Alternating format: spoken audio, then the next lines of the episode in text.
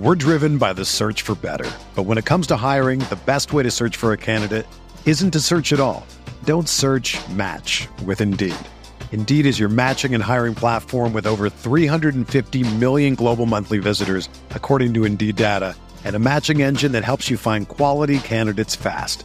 Ditch the busy work. Use Indeed for scheduling, screening, and messaging so you can connect with candidates faster. Leveraging over 140 million qualifications and preferences every day, Indeed's matching engine is constantly learning from your preferences, so the more you use Indeed, the better it gets. Join more than 3.5 million businesses worldwide that use Indeed to hire great talent fast. And listeners of this show will get a $75 sponsored job credit to get your jobs more visibility at Indeed.com slash BlueWire. Just go to Indeed.com slash BlueWire right now and support our show by saying that you heard about Indeed on this podcast. That's Indeed.com slash BlueWire. Terms and conditions apply. Need to hire? You need Indeed. Welcome on in. This is the RotoWire Fantasy Football Podcast. We are previewing the wild card weekend, the super wild card weekend, as the NFL season postseason gets kicked off. John McKechnie, Mario Puig here. We're going to get into best ball strategy for, for playoff pools and break down every single game on this slate. Let's get into it.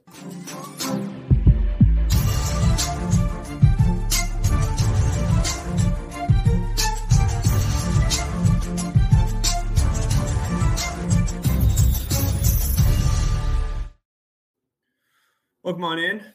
This is the RotoWire Fantasy Football Podcast for Friday, the 13th, January 13th. John McKechnie, Mario Puig hanging out with you, getting you ready for Super Wild Card Weekend. Mario, how are you doing? How did your season finish up, your regular season? And, uh, you know, what are you thinking as far as this weekend, your general thoughts? Uh, pretty bad, but uh, I don't know. Uh, I don't have any thoughts about this weekend either. It's uh, three games that are good, I guess. Uh, I don't know. Sorry, I don't care actually. Yeah, yeah. I I personally, um, you know, I, I I was traveling to LA on Sunday, so I mean, like I, was able to keep up with the NFL action, but I, I, the the matchups and everything didn't really sink in with me until like Wednesday evening. So I've been I've been you know in the in the take minds, you know, getting everything lined up uh, for for this podcast and, and the uh, RotoWire sports betting podcast and everything. But yeah, it took me a minute to uh, to really get excited for this one, even though you know technically uh, my favorite team is in the playoffs. Not feeling so great about it. Um, yeah. And uh, I'm just kind of basking in, uh, in my alma mater uh, and, and, their ability to uh, hang 65 points in the national championship game. Uh, that was pretty cool. Yeah, that sounded fun. Uh, I can can understand how that could also maybe keep your attention through Sunday a little bit. Uh, but yeah, I, I, uh, I don't know. I, I, guess later in the playoffs should be entertaining. It's just uh, this point, like you said, it kind of feels like it's just um, I don't know. It's like the, the, the most entertaining one is probably like Jacksonville Chargers or something like that. Uh, I guess some people care about Dallas, Tampa Bay, but it's like not no one no one on the NFC side uh, is going anywhere, and uh, San Francisco might, but they don't even have an interesting game. So it's like the most interesting games in the slate are like Jacksonville Chargers and Vikings Giants, things that just we know are going nowhere for the playoffs uh, toward the end. So it just kind of feels like it's a half half playoffs, half preseason kind of slate or something. Right. It feels like three of these outcomes are pretty much predetermined. Um, you know, we we have two games with nine and a half point spreads. That, that would be the Niners being favored and the Bengals favored by that much. And then the Bills, 13 and a half point favorites against the Dolphins. It's too bad because, you know, the, the game that we saw in December between the Dolphins and the Bills when the when the Dolphins were fully healthy was, you know, I, I thought one of the better uh, regular season games of the season. And that the, those two just in general matchups were, were both fantastic during the regular season. But when you get Skylar Thompson in there, it's just not not going to go super well, super smoothly for, for the for the Finns there. So, uh, but we are going to run through each of those games uh, regardless, uh, as we always do.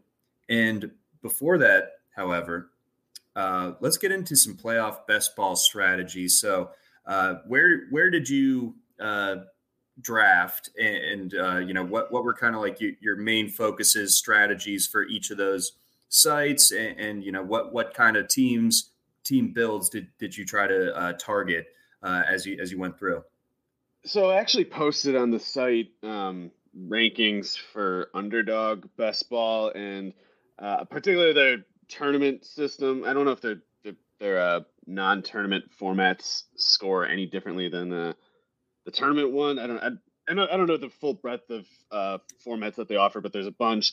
And uh, the headliners, though, are these you know tournament kind of pools that they have at the at, I don't know there's one like the mitten something like they got the the mm-hmm. variation depending on the buy-in count so you got like a five dollar a twenty-five dollar maybe even one more expensive than that uh, and if i'm reading those rules right uh, apparently you got to advance each round rather than like finish a point total after four weeks and just have, clicking descend you know on the on the league apparently it's like the tournament formats you need some semblance of balance because you need to put up the highest point total in the wildcard round, the divisional round, the uh, or you know advancing score I should say because it's not like the highest score, but like high enough to to advance to the next round of, of the, the the game structure. So uh, yeah, I, I, I can imagine some formats where uh, players like the Chargers players aren't that necessarily useful because they might only play two games and if you're doing a, a format that scores over the the whole length of the playoffs to determine the winner, then you really want to chase like games played specifically.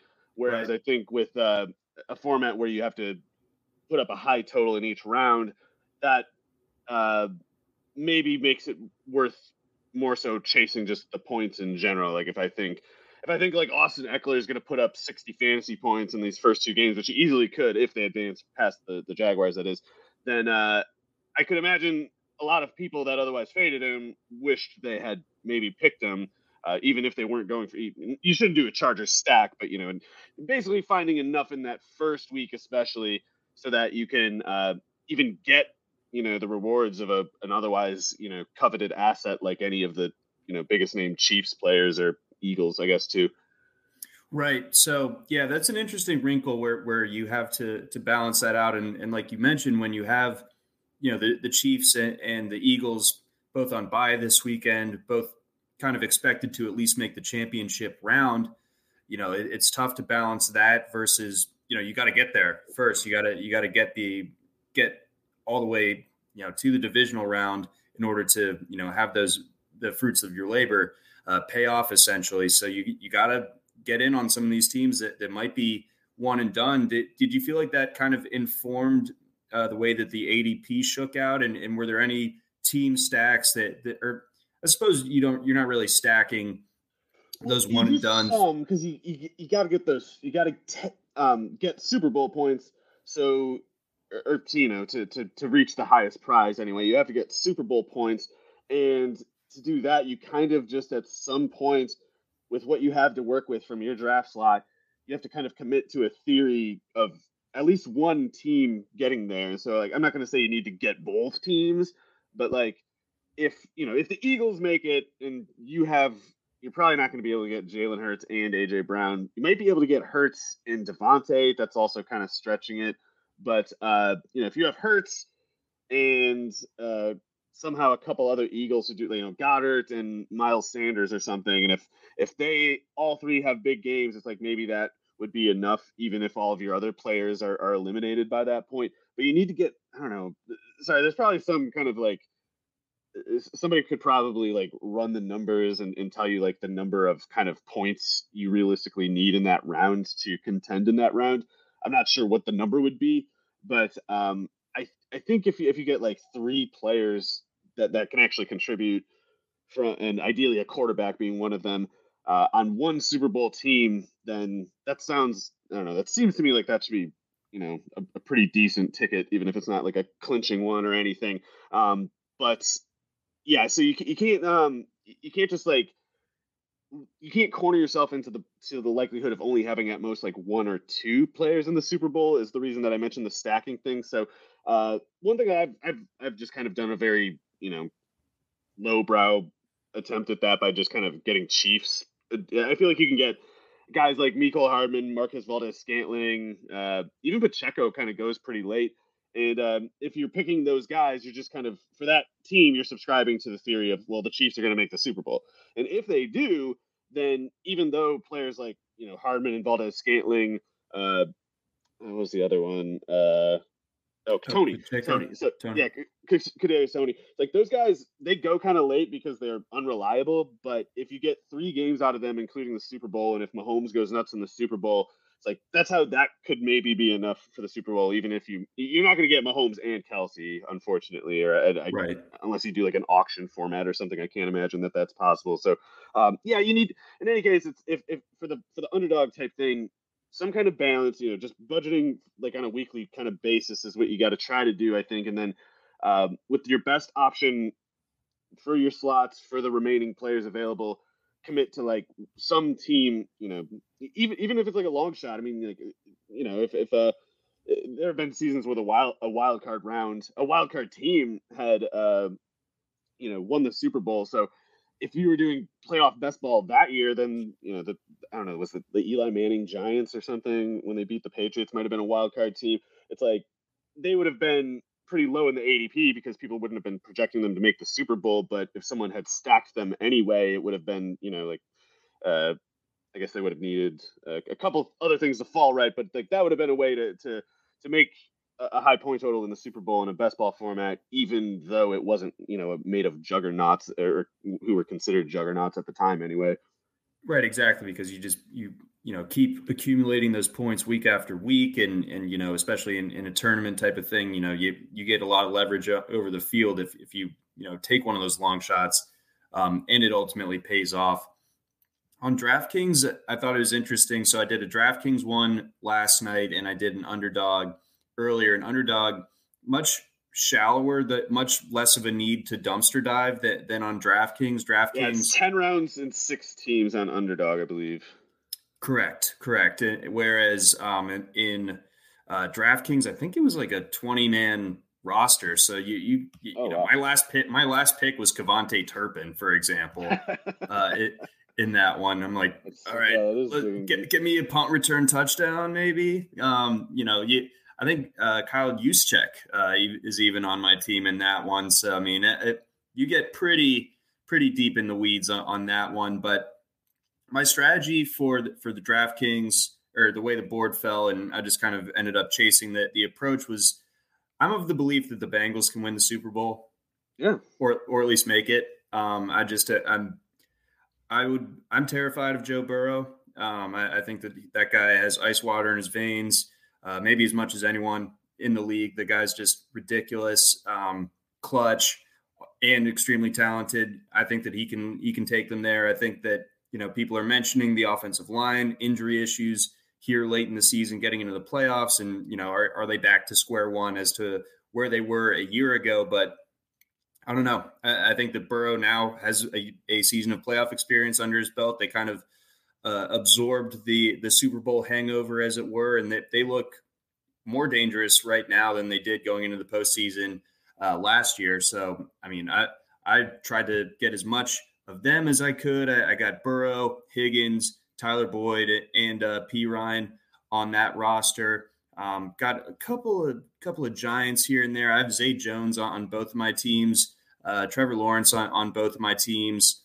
Um, oh, I wanted to mention John. Uh, so yeah, one one player who's a really tough one for me is ETN because like I don't expect the Jaguars to win that game, but especially for the underdog thing where it's like if you got to get points in the wild card round, it's like ETN could have have like 35 points in that game because the Chargers run defense is just completely absent and they could still lose, you know, kind of like comfortably to the Chargers. And it's like uh, he doesn't. The problem is, it's like he doesn't go quite cheap. You know, you're not going to get him in like the last round in an underdog thing. Um, but it's like, if, what, what is the value of a like a one-off like 30 plus point kind of running back? And it's like, I could imagine it uh, mattering a lot or not at all. I just have no idea how to tell which way it would go. But yeah, that's that's a tough one to leave on the board because it's like you, will be looking, you'll be choosing between like him and like Elijah Mitchell or something, and it's so right. tempting to go for like that that really the one that looks so easy for one week, even if it's only one week. But it, it's probably better to take Elijah Mitchell because he could give you like I don't know, like four games, and and three of them could have double digit points or something. I don't know. Yep, I, I have I have Mitchell on my on my underdog team. Uh, got him at, at pick 34, so I actually reached a little bit for him. Um, I, I, thought among the other potential one-off type of guys, I thought Saquon uh, was interesting, and uh, I also felt like J.K. Dobbins uh, just because of how cheap he is. I, I, think everyone knows that the Ravens will be done after this weekend, but Dobbins has looked awesome since returning. Yeah, Dobbins is great. I'm still totally off the Ravens. I, I think that's I think the Ravens are so bad and project so drearily for their game that it actually is making me less enthusiastic about the Bengals too. Like the worst case scenario for the Bengals is they beat the Ravens like 30 to 7 and they do it without any of Chase or Higgins or Burrow really going off. Like P Ryan has two touchdowns, defensive touchdowns, something like that. And then they play the uh they would play the Bills, wouldn't they? Or am I mixing that up? They would, yeah, they would play the Bills Correct, the, yeah. the Chiefs would get the lower seed. Uh, so it's like Buffalo's obviously quite intimidating. They could still lose. I mean, uh, I I think you're totally right that the Bengals are capable of beating pretty much any team, and that includes the Bills. And uh, certainly the Bills, the, the, their offense is not exactly. Uh, I don't know. It's, it's like it seemed a little tip, uh, topsy turvy to me. Uh, so I'm definitely not just siding with the Bills, but also out of you know due respect for the Bills, my paranoid uh, unfolding of events for the Bengals players like Ja'Marr Chase, especially who who goes I think in the top like seven picks on underdog, something like that, Cl- really close to Burrow too, for understandable enough reasons. But what if what if what if uh, Chase plays like 35 snaps against the Ravens because the Ravens are complete no shows, and then against the Bills he gets you like, you know, whatever he has. Let's just say he has a perfectly good game against the Bills, but they still lose and it's like man you get basically in, a, in effect like one game out of Ja'Marr Chase and you know all that potential squandered uh, in the process just because of if, if it if it goes that way it would be because you know the Bills are basically a buzzsaw uh, round two matchup but um, yeah these these things can go either way uh, except for the, the, except for the Ravens game they can't win uh, under nope. any scenario so they're they're gonna lose um, but yeah Bengals Chiefs Bills teams like that uh, and on the NFC side too I mean I'm not I don't want to fade the Eagles. I, I, really like the Eagles, but I think they're in a kind of dangerous spot where they could be a one and done kind of thing, and uh, or at least like it wouldn't be unforgivable to me if they lost their first game. So they go for the highest price in the NFC, but to me, don't have a likelihood of playing as many games as the 49ers, let alone more. It, exactly. So I, am definitely a lot more leveraged on the Niners because they're playing this weekend. Yeah, I, I, I kind of feel like they you know, their experience and everything. Not, not that the Eagles didn't make the postseason last year, but that they got kind of smoked by by the Buccaneers, or maybe even not kind of. Uh, you don't really need to qualify that one. That was that was pretty pretty much a layup there for for the Bucks.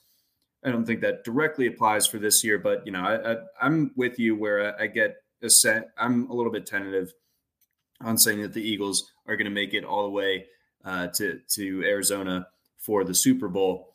Um, I think we, we've kind of covered our bases as far as uh, the the underdog or the uh, best ball strategy uh, for this for the postseason is concerned. So why don't we go ahead and, and jump into these games? Uh, we'll kick things off Saturday afternoon. We had the uh, Seahawks going to San Francisco. The Niners are nine and a half point favorites. The over under in this one, 42 two very different or two games with very different you know things going on. Uh, you had Trey Lance, I believe, start start the game against the Seahawks uh, in like week two, something like that, and then Brock Purdy uh, later on in the season on that Thursday night game up in Seattle.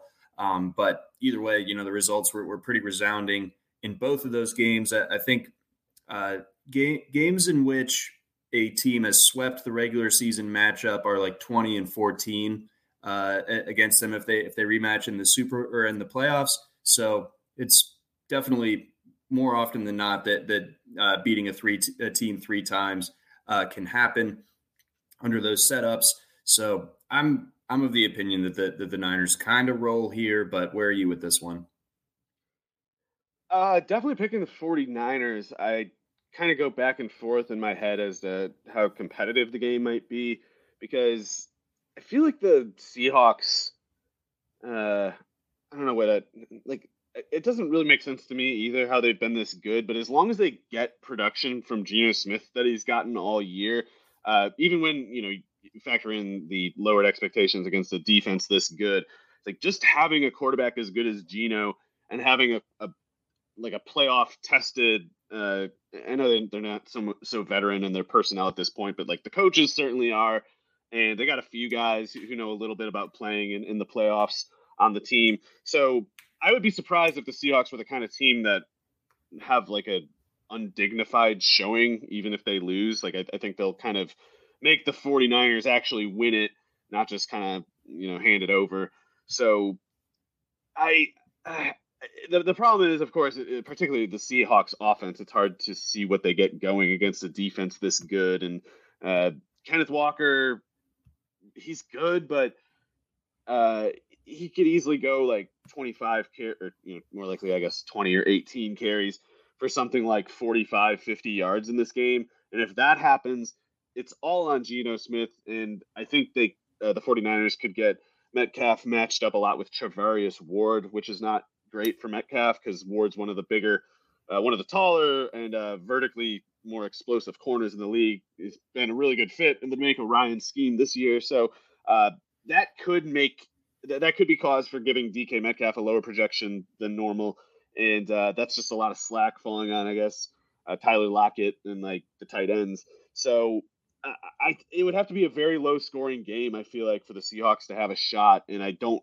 Their defense is the is uh, as much as I was just saying, it's it's concerning for the Seahawks offense against the San Francisco def- San Francisco defense.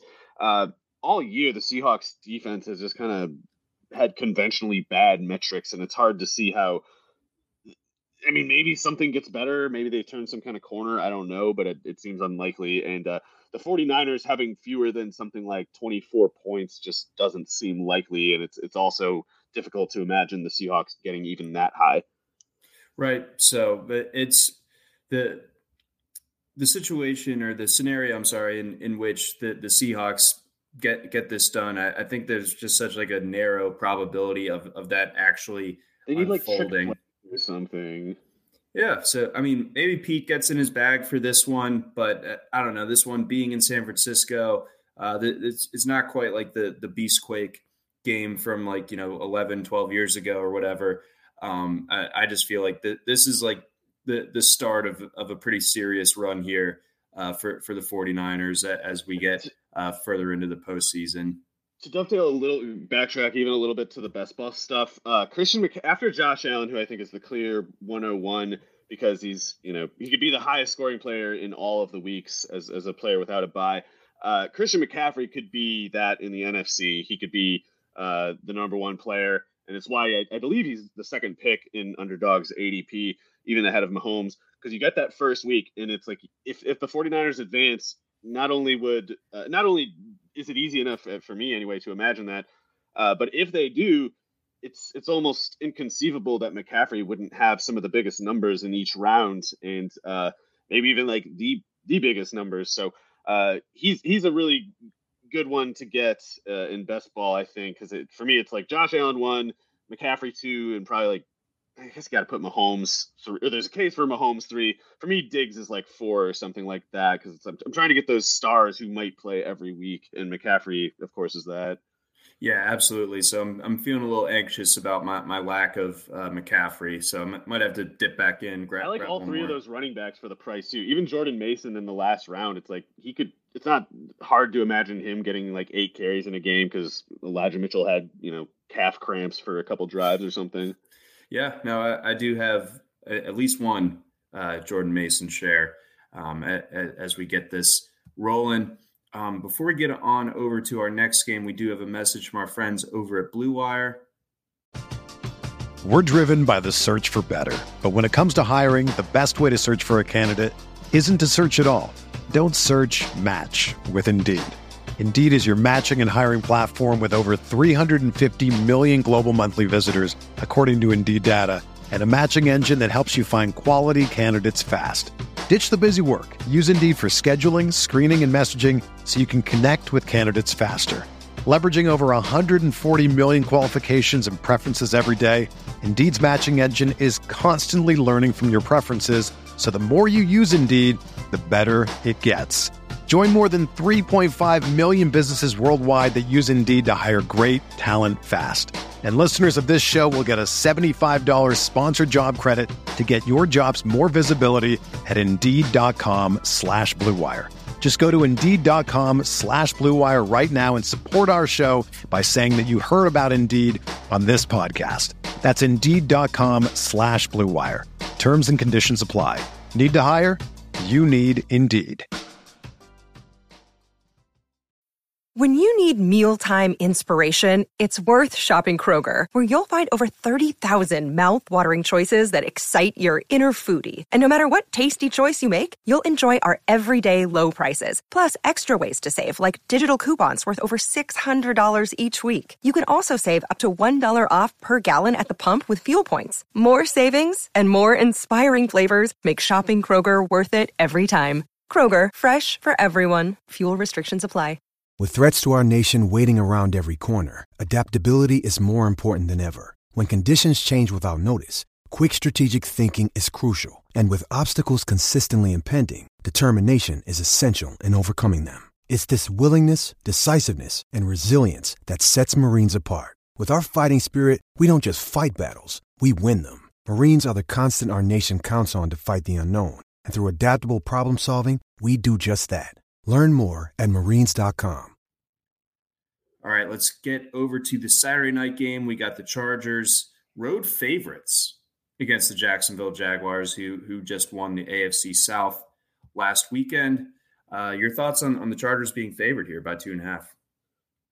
Yeah, I would take them to cover that pretty safely, and um, I'm probably a bigger like Jaguars players fan and more of a critic of Brandon Staley's and Joe Lombardi's than most people. Uh, I I just think that uh, for whatever is false, and I, I certainly have a bit of a list here. Uh, Brandon Staley is a pretty smart defensive schemer, and it drives me crazy that he does it. But he is basically conceding the rushing yardage that the Chargers give up. I'm sure he would like to stop the run a little bit better. He's just not willing to do anything to make it actually happen. So to me, it's like, what's the difference? He just he doesn't care about defending the run, uh, which it, it drives me insane. But there are times where he uh, I guess to be fair to him, there are some games where he will change it up a little bit. Like I guess that last 49ers game, especially, it's like they don't contain Christian McCaffrey that way with their usual game plan. So Staley showed the ability to change it. If he is smart enough to look at this Jaguars offense and see ETN as the almost singular threat to his defense, they can probably come up with, like they did against the 49ers with McCaffrey, they can probably come up with something to contain ETN. And if you contain ETN, I, I think the Jaguars are just like a non-starter in this matchup because the Jaguars' defense pretty much sucks, and um, I, I think Herbert spreading them out, you know, going a lot of three-four wide, testing that cornerback depth.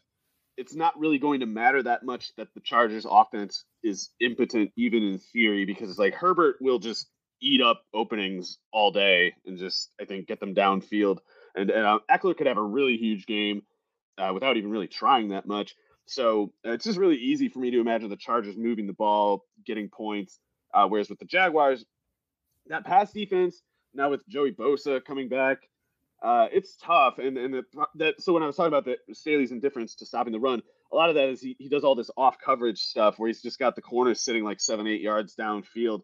And uh, you look at the box and it's like this is like this is like a four and a half five man box or something because uh, he's just padding against the pass so much. Um, but uh, I don't think he needs to do that to to to contain Trevor Lawrence when uh, Zay Jones is overexposed as a wide receiver too. Marvin Jones would be overexposed uh, playing any amount of snaps. So it's 10 on 11, and the Chargers are kind of sitting back against uh, that pass defense further. So I, I, I, don't see how Lawrence really gets going well in this one. All the slack falls to ETN in my mind. And I love ETN, and if the Chargers don't take him seriously, he will torch them. Like he could go if, if you're not careful with ETN with a run defense like this, he could go over like 200 yards on you. So I expect them to be careful. Therefore, I I don't think he's going to just totally ignore the ETN threat. And as long as he takes care of that, I don't I don't think this is all that close, honestly. Dang. Okay, that that's a that's different than I was expecting. Um, because we, we do like to bag on on Staley, but it's good to you know give He's him credit got a much more due. veteran and polished roster too, and it's like uh, you know next year uh, with Calvin Ridley, very different question. Sure, no, abs- absolutely. Um, and you know, L- Lawrence missed some throws last weekend, but I, I don't see that. I, I see that as, as an aberration, not not really a, a, sign of things to come. Even even with this being his, his first postseason game, uh, it's also Herbert's, and uh, I, I don't know if you if you saw, but it, it came across as of today, Friday, uh, that Mike Williams is not going to be playing. All right. Sorry, that was I, I, meant to go a little bit into the list of things that I'm mad at Staley about, and that's definitely one of them. Uh, Last his, week, his, his, situational just common sense does it's just not there. You know, like he he'll just he he. I don't know if it's because he's so ideologically bound to that uh, just analytics brain thing of like if you see a number on a sheet and someone says it's uh, data or whatever, you have to listen to it. You know, I don't know if it, he like lets he, he probably has better common sense than he than he acts out that he like he suspends his better judgment because he he hears some stupid snake oil pitch about why uh actually it's it's it's cool to do stupid things and here's why. Um he'll he'll just like swallow he'll he'll believe anything he reads on vox.com or whatever you know? So like the corollary of that is uh he he will subscribe to anything that like the right authority tells him to believe and I, I think it's like he should be smarter. I think I don't know if he he could get better as I mean uh, Zac Taylor made a big you know step forward this year as a coach. Like sometimes coaches do just get better and start making better decisions. Staley could be that, but yeah, he's he's got to he's got to just kind of I can't really say what he's got to do because I he's got to get his head out of his you know what, John. That's right. That's right. That I I feel the same way. Um, but no, the, the, there is room for him to to get it right, but it, it, I feel like that that'd be more of like an off-season change. So that that's definitely a potential issue for for this game. But I, I'm still on the Jags to to to cover and, and potentially win, win, this one. be clear, uh, I might be uh, a pre-tilting or something, or a reverse jinx tilting or something. You know, we, we got to get our guy Whalen a uh, a playoff win here. Uh, I'd love to see it. Uh, the, the most notable Jags fan uh, on the internet, arguably, um, but uh, Irish Jack. Yeah. All right. Yeah, I didn't mean to to you know bury, bury that as well. Irish Jack, obviously, um, you know, a big stronghold uh, in the Jags community on the internet. But um, yeah, I mean, talent to talent, the Chargers have the better roster. It's but it's in Jacksonville. That pass rush too, man. With with Bosa and Mack at the same time, it's the defense is going to look different than it has all regular season. Is the other thing. Mm, that that is a problem, and and a, I potentially, you know, maybe gave the Jags defense a little bit too too much credit for how they played last weekend against Josh Dobbs. Josh Dobbs, uh, inexplicably, like uh, they, they didn't even run with him, man. Like I can't believe that stuff. Vrabel Vrabel let me down. Uh, not that I wanted the Titans to win, but I, I wanted to see the wishbone. It, it, that was the time. That was the chance. It was. They did cover though, so that was good it's uh, it's still. Uh, I don't think we're gonna miss uh, Todd Downing in te- uh, Tennessee. Like see, it's almost anything else by now. Agreed. Um, all right, so let's uh, let's go ahead and hop over to Sunday. Um, so I, I, guess we're we're a little bit split on, on the uh, Chargers Jags outcome, but can see it either way. That's again one of the one of the closer, tied for the closest uh, spread on the slate this weekend. This next one, the largest. Bills, Dolphins, Bills, 13 and a half point favorites. Expectation, of course, being that Skylar Thompson gets the start. I, I was talking uh, with, with Nick on, on, the on the sports betting podcast, and it, it was basically we, we came to the conclusion that it, if the Dolphins are going to do anything here, they, they need to just they need to lean into whatever strength Skylar Thompson may or may not have. And to me, just let him like you know like you, you were just saying about Dobbs. I think Skylar Thompson needs to run because early in his K State career he was pretty effective. He had a season with 11 rushing touchdowns while he was at K State and and you know well over uh, three four hundred yards pretty routinely early on. Got a little bit dinged up later on in his K State career, but he has that in his bag, I, I believe.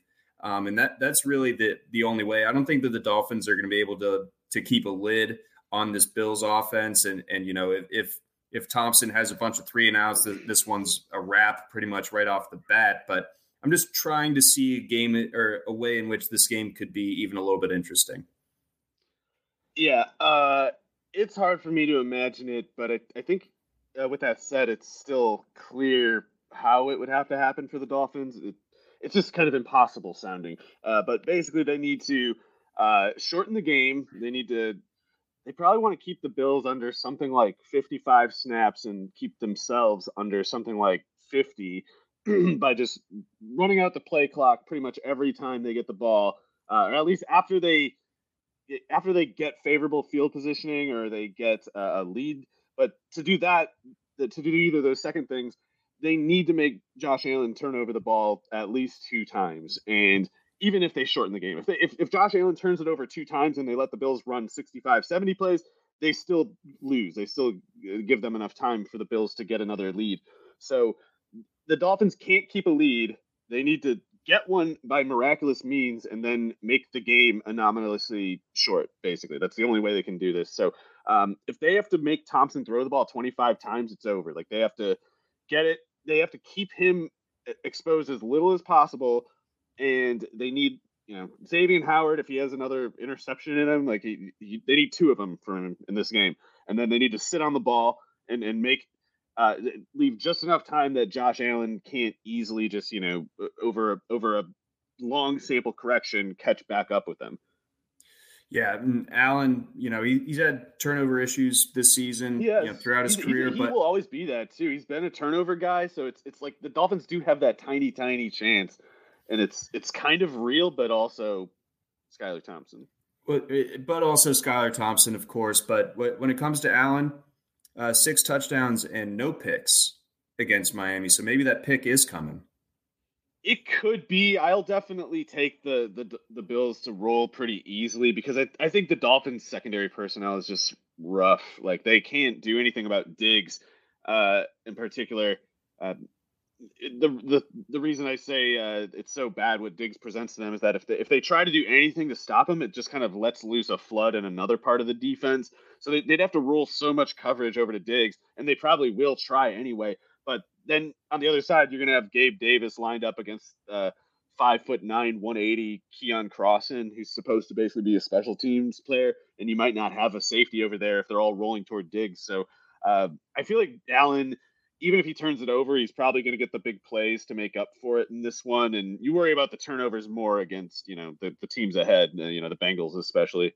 Sure. No, exactly. I was just trying to do the Dolphins a bit of a service here, but um, you know, realistically, I like Mike, I like Mike. Absolutely. I, I, I, kind of like if I had to pick somebody to to to maybe make the upset happen, it, he'd be on the short list. But yeah, so it's uh, I, I I do want to say also like that stuff from the Miami guy uh, Armando Salguero saying like they might fire McDaniel if he didn't win that game last week. Like that was ridiculous. Mike McDaniel after Daboll or right around Daboll is coach of the year, and it's obvious. Yeah, no, he Tomlin. I don't know. He's like he's that. very promising. Um, I I like that guy. He's he's he's kind of a breath of fresh air compared to most NFL coaches. He you know says what's on his mind. He's different kind of cat, but um, yeah, I, I feel a little bit robbed that the Dolphins are limping into the playoffs the way that they. Oh are yeah, because, absolutely. Because I feel like that they could have absolutely uh, given the Bills a, a real game.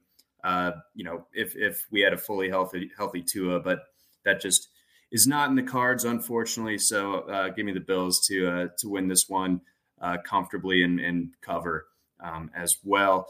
Um, let's go Giants Vikings. This one this one has real split action. I, I think that you know we're, we're looking at uh, fifty one percent of the money was coming in on the Giants uh, as of yesterday, and and you know obviously forty nine percent on the Vikings, uh, and that's the money that, that's being bet on the spread. So that you know this kind of is that that Goldilocks line, and it's you know it's three points, so that this could definitely be a push. And I almost see it landing exactly at a push, just because the Vikings are incapable of of doing anything other than one score games for the most part. Uh, we we saw this game or this matchup uh, on Christmas Eve, I want to say, and you know the Vikings just barely squeaked it out on that one. But you know what what's your take here?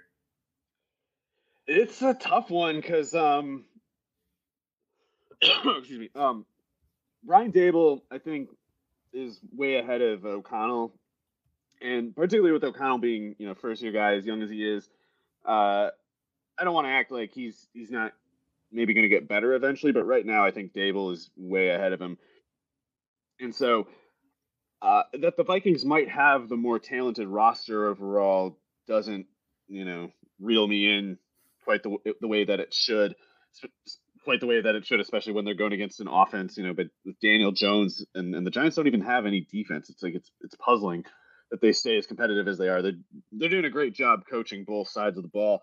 Um, uh, or at least the secondary is bad on the defense. Their their front like three is oddly good.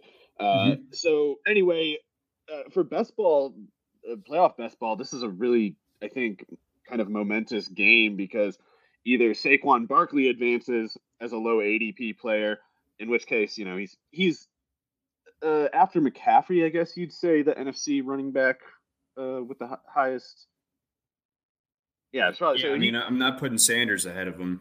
Right, and, and Dalvin looks a little weird, uh, but uh, Dalvin too. He's he's important in this game. If he if good Dalvin all of a sudden shows up, and I feel like that's happened before. I feel like we've had times where it's like he looks a little slow for a few weeks, and then he has a 200 yard game when we're all like, "Oh, Dalvin's too hurt to have a big game here." Um, so uh, he he could pop up, especially because the Giants they're going to have to try to sell out to stop Justin Jefferson. I think they already were last time. I really think last time, uh, whatever, 11 catches for 120 yards and a touchdown. That was probably the best case scenario. That was that's what it looks like when you're doing a great job. So if they don't do a great job or if Jefferson just kind of goes nuts, uh, he can still go nuts, and thus, uh, you know, he's he's also one of the most important questions because if he makes it to the second round, um, you know, he, he could give you. He's probably not getting to the third. I mean, the Vikings just it, it's they're basically just Justin Jefferson um, yep. in that offensive line, I guess you might say. Uh, so they're probably not getting to the third round, but we we've seen him have like peel off a spree of 30 plus point games. And it wouldn't be shocking to me that um, if the Vikings eke this one out, it's because Jefferson went completely insane. You know, like playoff Jeff- Justin Jefferson against a defense like this with poor cor- corner personnel. You know, he, he's got to be. If you're gonna, if you can place a ticket on something like setting the playoff receiving record or whatever, like this would be a pretty good one because uh, they, they could lose the game and he could still put up a monster number. And if they win the game, it's probably because he was particularly efficient with his mm-hmm. always high usage.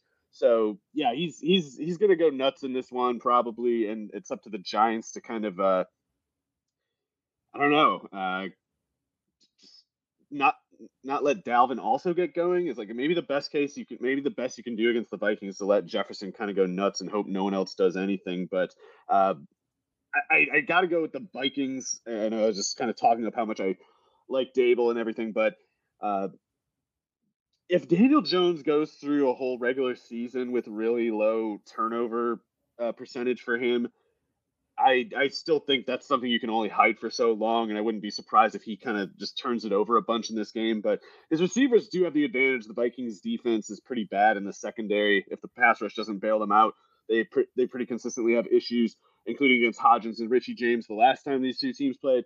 So um, definitely don't want to count the Giants out, but between between uh you know Jones, I think basically having an unsustainable uh, touchdown to turnover ratio and being who he's always been, and uh, even in this good season with Jones, it's it's been like difficult as it always is. So I I'll go with the Vikings, but it's mostly just kind of out of a you know concern about Jones and and uh, you know respect for Jefferson and what what he can do. But uh, if the if the Giants win, then um, yeah, Saquon Barkley could be pretty important in best ball because he, he could have a good game here, and uh, that that'd probably be the Eagles that they go against. Yeah, so if they go against the Eagles, uh, not a pushover defense by any means, but you can imagine a lot of usage getting funneled toward him, and their linebackers are not particularly good. So, yeah, that that two 30 point game thing I think is an effect for Ekeler. Justin Jefferson, and Saquon Barkley, even though they're all also at risk of losing in the first round and certainly the no, second. Yeah, that I like the way that you t- tied those three together and, and you know their importance overall in in this uh, tournament structure uh, for for best ball. Let's say the Giants win on Sunday. How does that happen?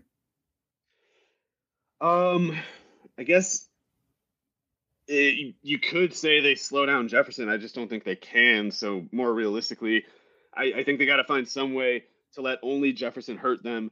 You know, if he gets 170 yards and three touchdowns and no one else does a whole lot, you might be able to beat them. And you, you got to get to at least, you know, 24, obviously. But I think the Giants can do that. The, the Vikings defense kind of overachieved a lot of the year, specifically their corner personnel is pretty weak. Uh, maybe guys like Richie James and Isaiah Hodgins aren't quite talented enough to stick as starters in the NFL, but they both had big games the last time out. Uh, Darius Slayton's speed compels them to stay back, so I think that might happen again.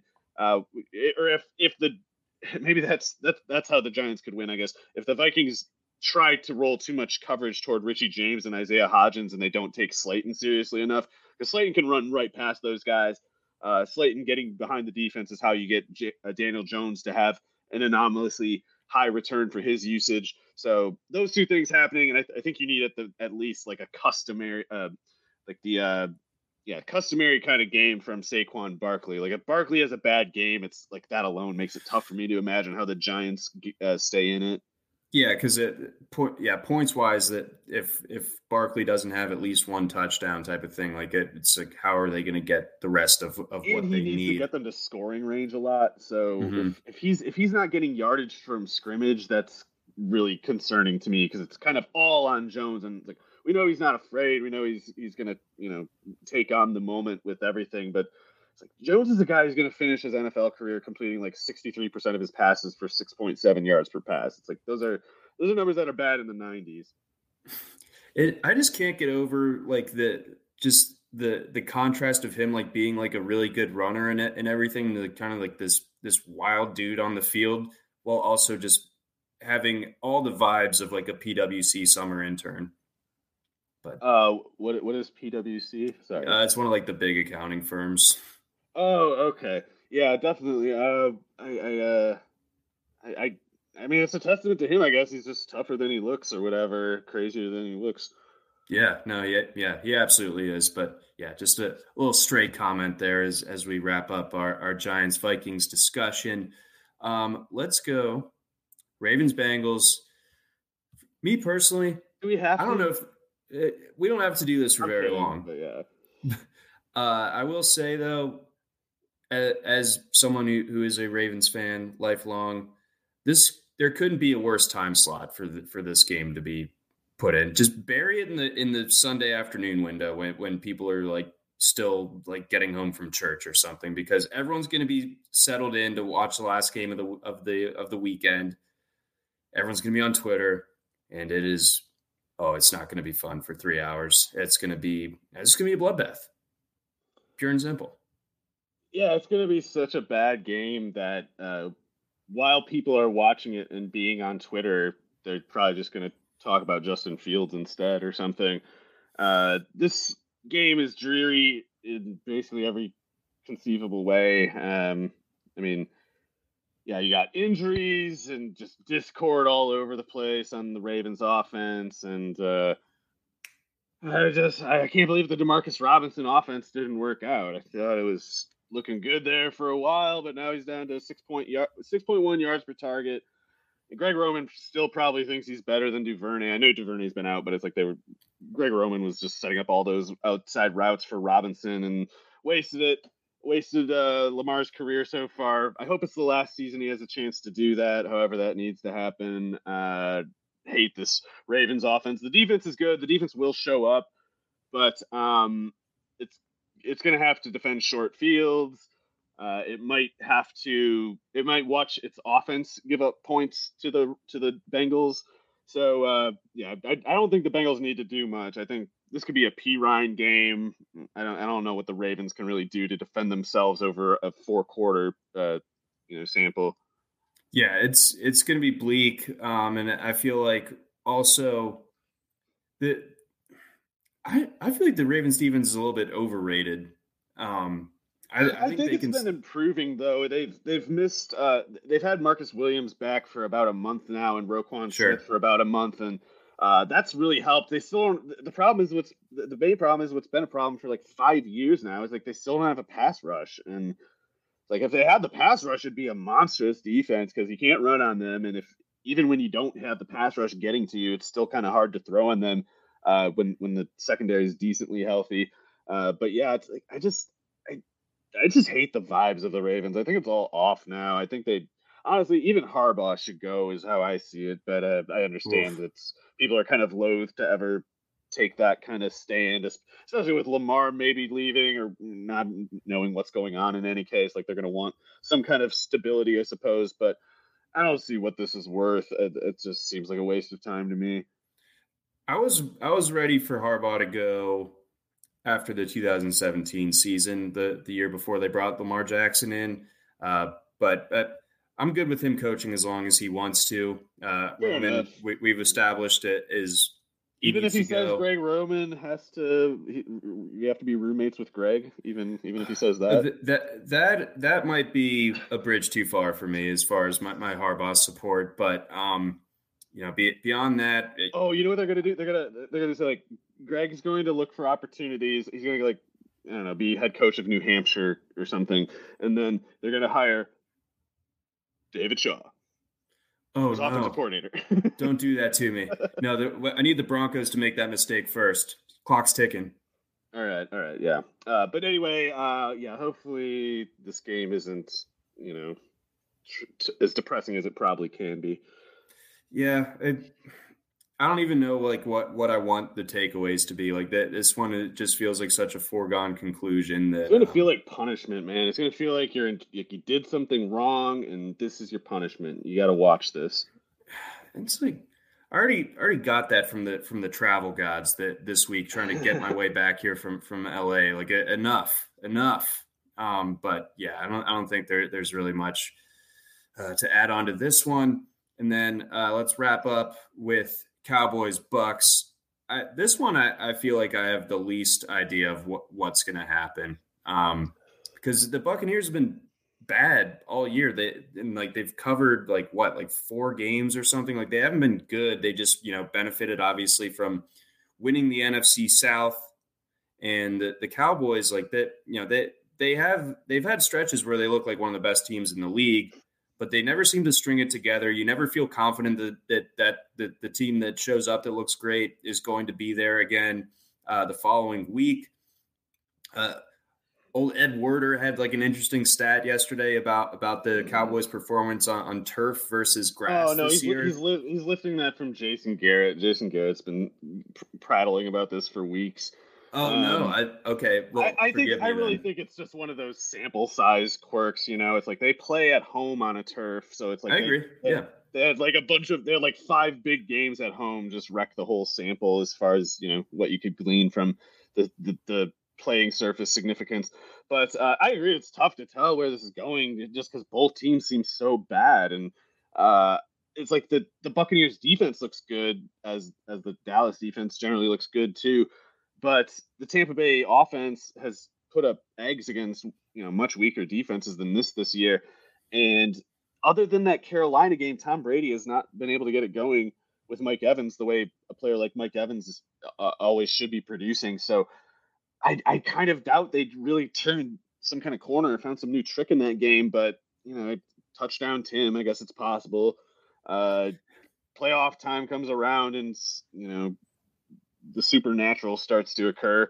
So can't count that out. But if he's playing like he did in the other 16 games, it's hard to see.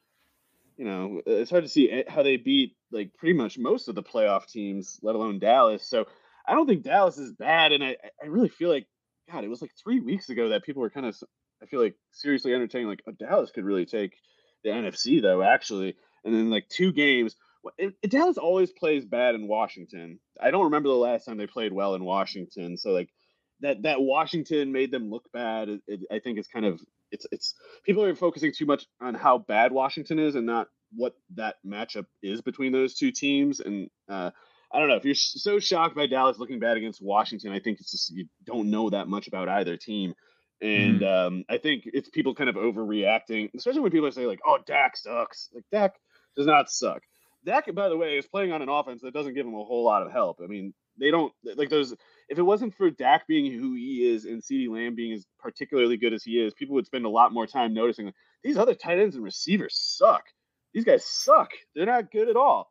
And uh, it's like Dak has to kind of just deal with all that as defenses are gunning for Lamb, and the offensive line is the worst it's been in years. Tyron Smith looks like he might be a problem on the right side.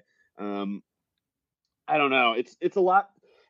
You can imagine either offense kind of just getting kicked in the teeth in this game, and it could be both too.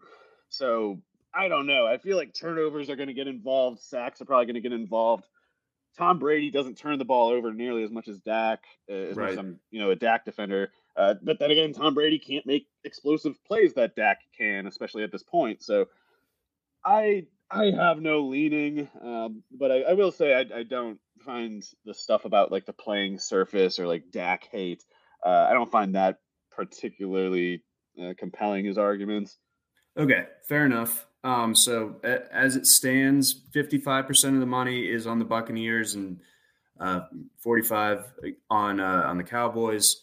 So that seems to suggest that you know think there's an implication from the public that that uh, touchdown Tom get, gets it done, and actually 66% of the money line handle is indeed on the Buccaneers. Um, so that that's that's pretty significant. But I, I'm on the Cowboys for this one. Oh, I was just gonna say, yeah, I, I can't argue with it, and I can't argue with whatever you were about to say either.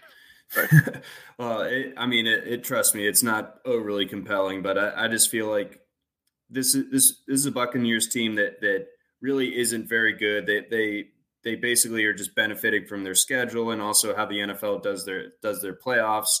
Where if you win a division, no matter how bad it is, you get a home playoff game.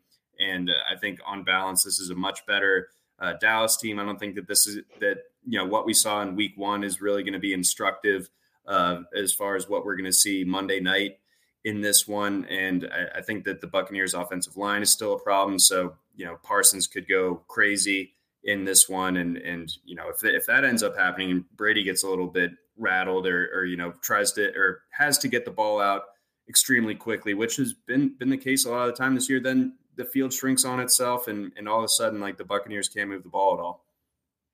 Yeah, I I guess if you really make me pick, I'll say Dallas. I I think Dak is better than Tom at this point. I think uh, the Tampa Bay defense is probably a little more solid. Uh, certainly, it's more healthy than the Dallas defense, especially in the secondary.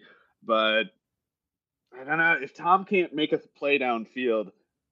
Uh, I I uh, I don't know. I just I, I think I think at some point he will press more than he does usually. Like he he, he doesn't turn the ball over normally because he's very cautious.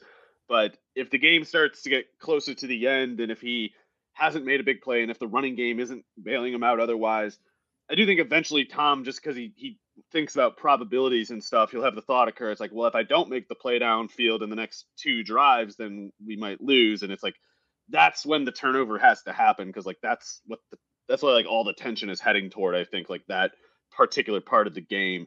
Um, assuming you know Dallas doesn't just have like a turnover meltdown on the other side. Yeah. So provided that that meltdown does not occur, I, I do feel good ish about uh, Dallas. But but you know it's good to to talk through all the all the scenarios in, in this game, what needs to happen for either side uh, to get the win. Uh, but that's going to wrap things up for us here on this edition of the RotoWire Fantasy Football Podcast. We'll be back, of course, next week breaking down the NFL divisional round. Cheers. Try RotoWire today, free for 10 days. Get our premium tools, rankings, analysis, and breaking news alerts. No credit card required. Go to rotowire.com forward slash try. This is the story of the one. As head of maintenance at a concert hall, he knows the show must always go on. That's why he works behind the scenes, ensuring every light is working, the HVAC is humming, and his facility shines. With Grainger's supplies and solutions for every challenge he faces, plus 24 7 customer support, his venue never misses a beat. Call click grainger.com or just stop by. Grainger for the ones who get it done.